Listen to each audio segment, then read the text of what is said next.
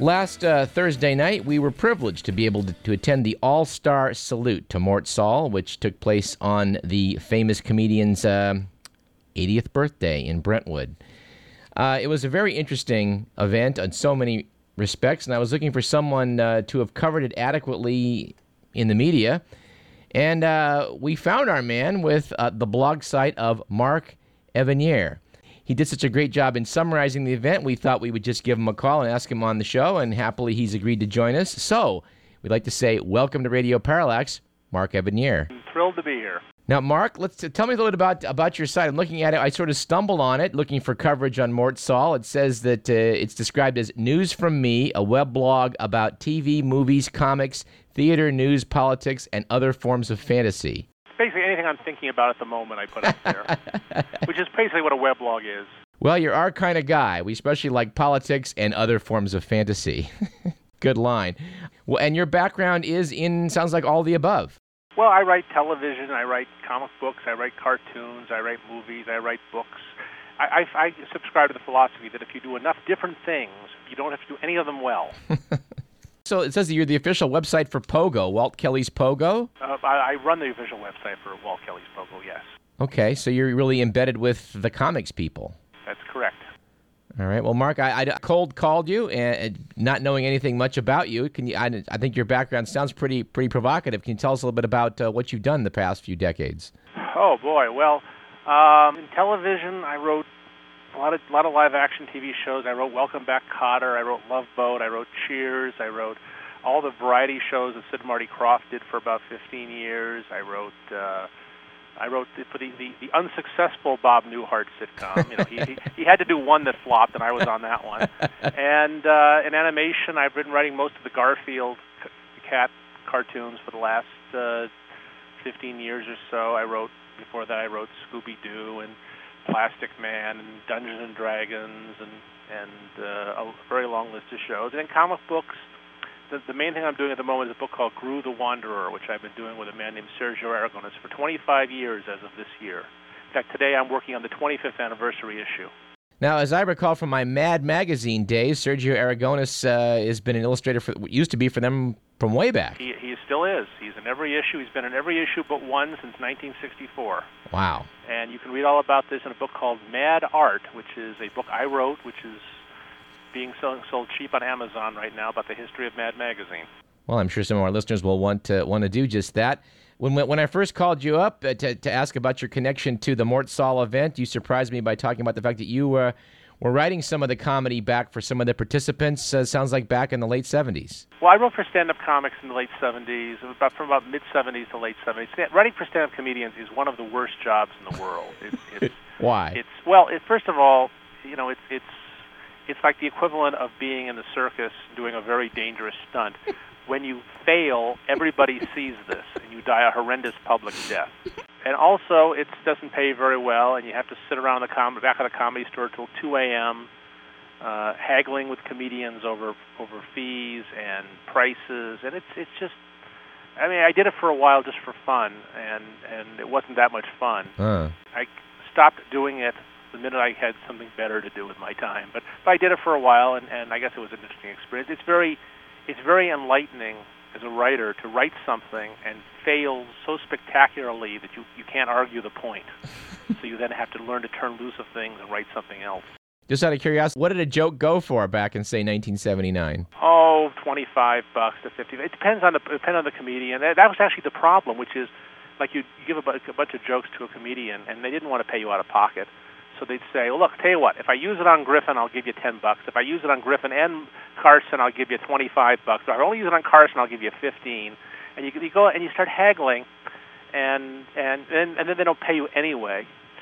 So uh, I stopped doing it. Uh, actually, for a while, I was writing jokes for free. I was working, making enough money doing other kind of writing that I would approach comedians I liked and basically say to them, "Here, here's a free bit. If you use it, you owe me a favor. If you don't use it, then I get it back and I can give it to somebody else. And and they, people didn't quite understand that at first, but they liked the the, the no pay part, and uh, that worked out all right for me. And you know, and to this day, I still occasionally call in one of those favors for jokes I wrote, you know, in the '70s for someone, or or it's a nice credit to be able. It was a nice credit to be able to say when I was starting as a TV writer to walk in and say, "Hey, did you see that guy on Carson last night? I wrote three of his jokes." well, so you're eminently qualified, I think, to judge uh, what took place on Thursday night. Uh, and and I really liked your summary. We should we should tell people that this was yeah this was really a rare assemblage of of really blue chip comedy talent. Uh, let's kind of go over some of the people. You, you kind of reviewed some of the performances that, that were, were there last night. Well, first, let's just go over the list. Well, the list I, I, the list was Jonathan Winters, Shelley Berman, Albert Brooks, Drew Carey, George Carlin, Norm Crosby, Jay Leno, Richard Lewis, Bill Maher, Kevin Nealon, Paula Poundstone, and the closing act was Mort Sahl. Which is, by anybody's standards, uh, a pretty blue chip lineup. You throw half those people off, you still got a great show.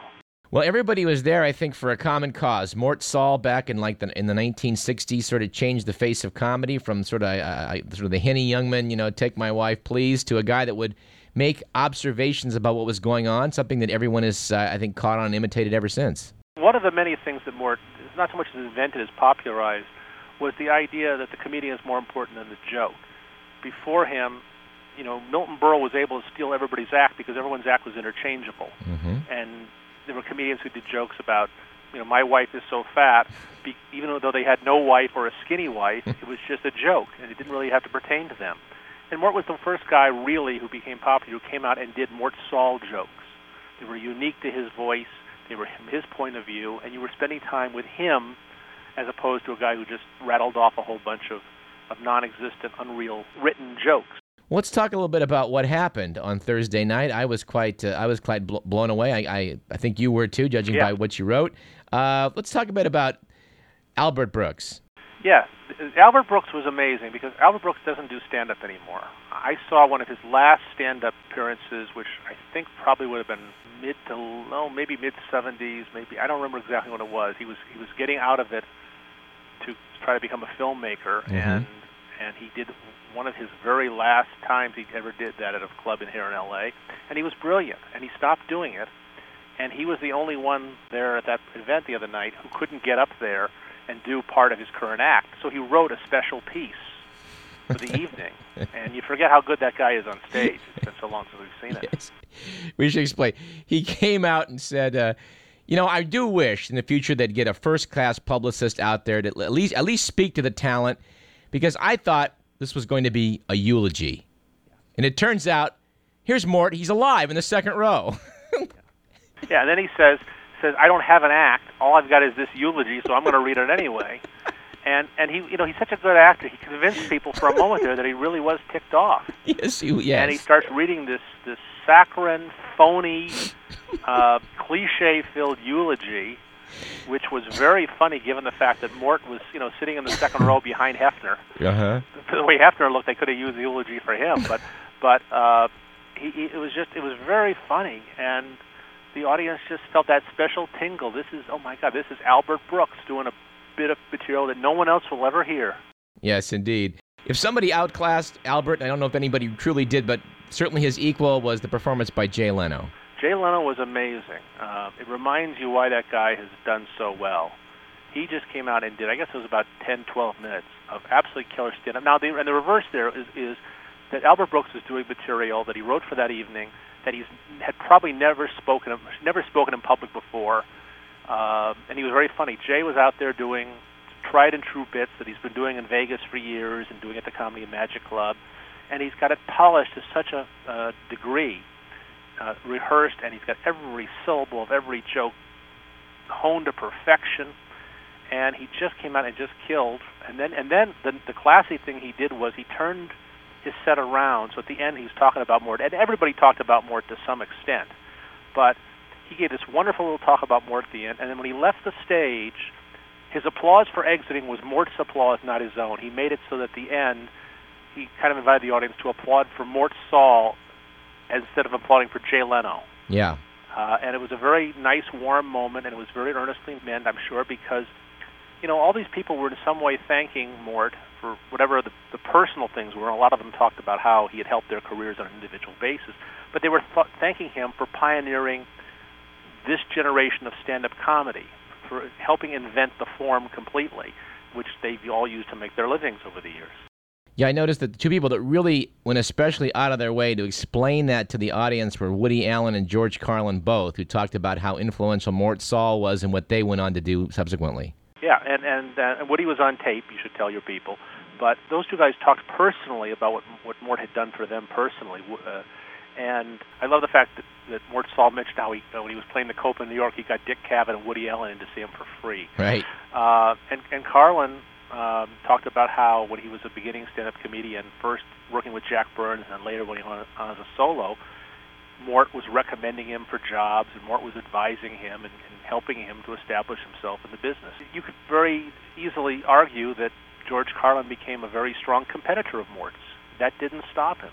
Mort still helped George Carlin establish himself. The big shock for me in the evening was seeing an old clip from circa 1962, George Carlin doing a Mort Sahl impression that wasn't bad. No, it was pretty good actually. George showed this clip of him doing uh, more. It was it was 62? Was it? I think. Yeah. Something like that. Yeah, it was like it was one of George's first TV bits as a as a solo, solo performer, and it was amazing. Yeah, they, they, these guys go back for years, and uh, a lot of these people did and that was the nice part of it. There were people there who'd known Mort all his life or most of his professional life, and there were people who just kind of came to him as as someone who had pioneered their business. So you had a nice cross section there. Well, it's certainly you could you could feel the love in the in the room. I think uh, yeah, as, as as trite as it might be to say that, I think it was it was a real thing. And when Mort came on to, to close the evening, I think everybody was just just thrilled. Yes, absolutely. It was it was a one of those evenings. Everybody was just at the end, people were milling around outside. They didn't want to leave. They didn't want to turn loose of the evening because it have been so magical. Indeed. Well, Mark, we appreciate uh, you sharing your thoughts with us. And, and if people want to read more, where should they go? Well, my website is www.newsfromme.com, all one word, newsfromme.com. And I put something up there every, you know, 20 minutes, it seems like, about what's going on in my life and what's happening. And if they scroll back a few days, they'll find uh, my comments on the Mort Sahl tribute, and uh, they may find something else they care to read there also. Yeah, you've got some great stuff about uh, Stan Freberg, comic stuff, a whole a whole cornucopia, and I, I would recommend your site to our listeners highly. I'm very good at things that don't make any money. You know. well, we that's why we're a natural partnership. Yes. Mark Evanier, the blogger who brings us news from me uh, on a regular basis on the web. We would refer you again to his website, and thank you very much for speaking with us. Anytime, sir.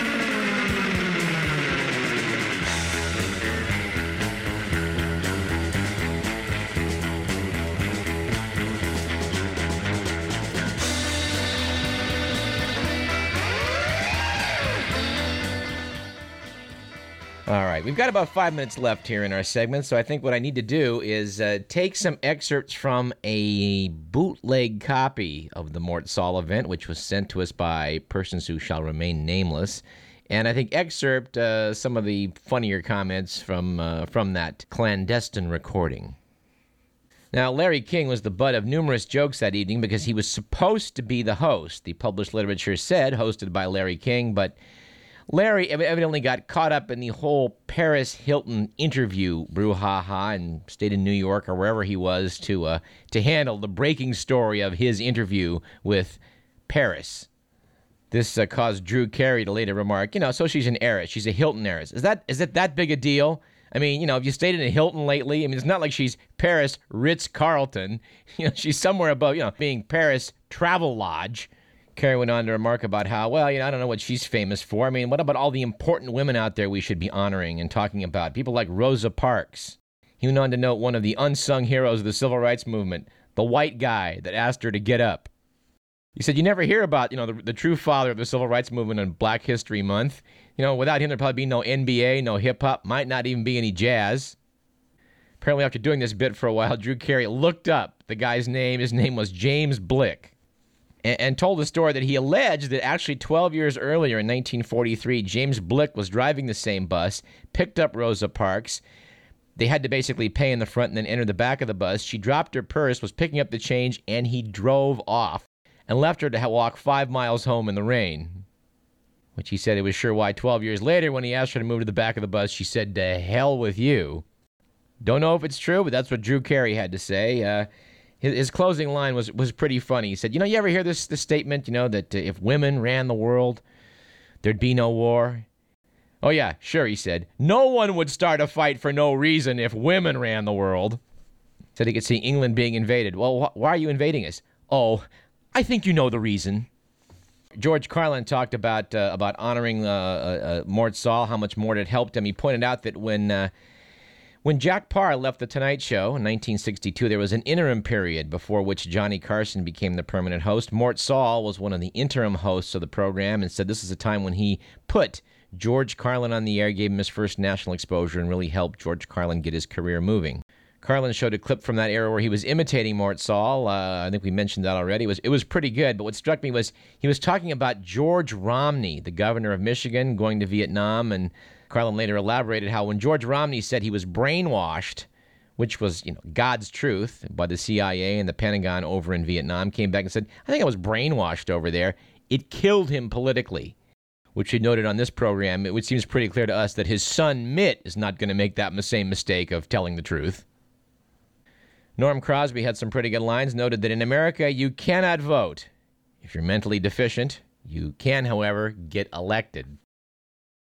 Crosby said he thought, in his experience, this is the first time in a presidential election year that the American public want nobody to win.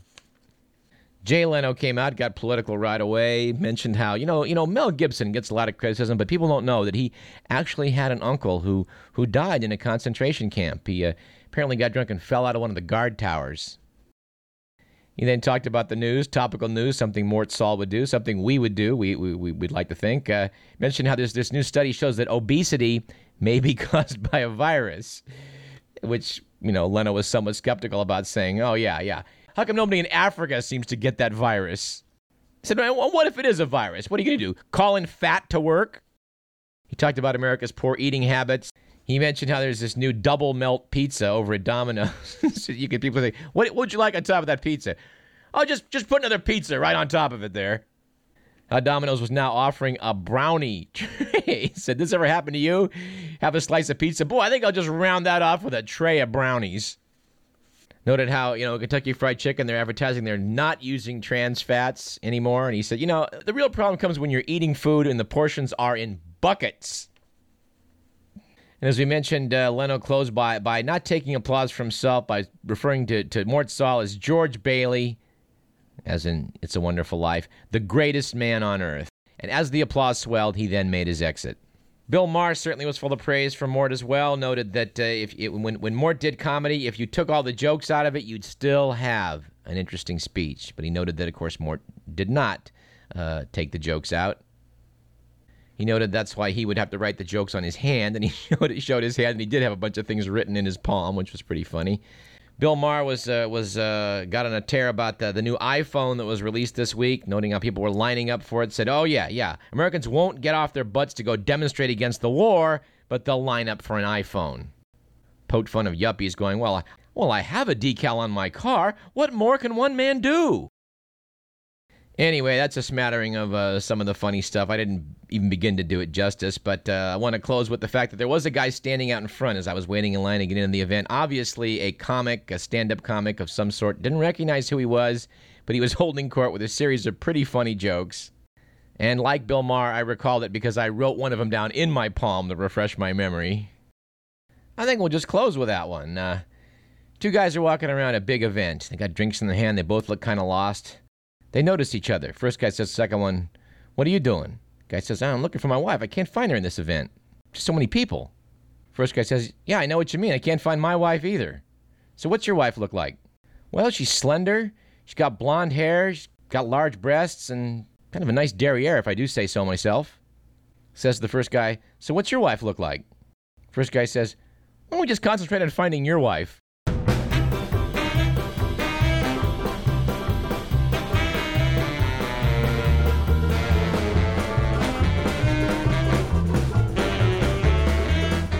You're listening to Radio Parallax. I'm Douglas Everett. We'll be back after a break.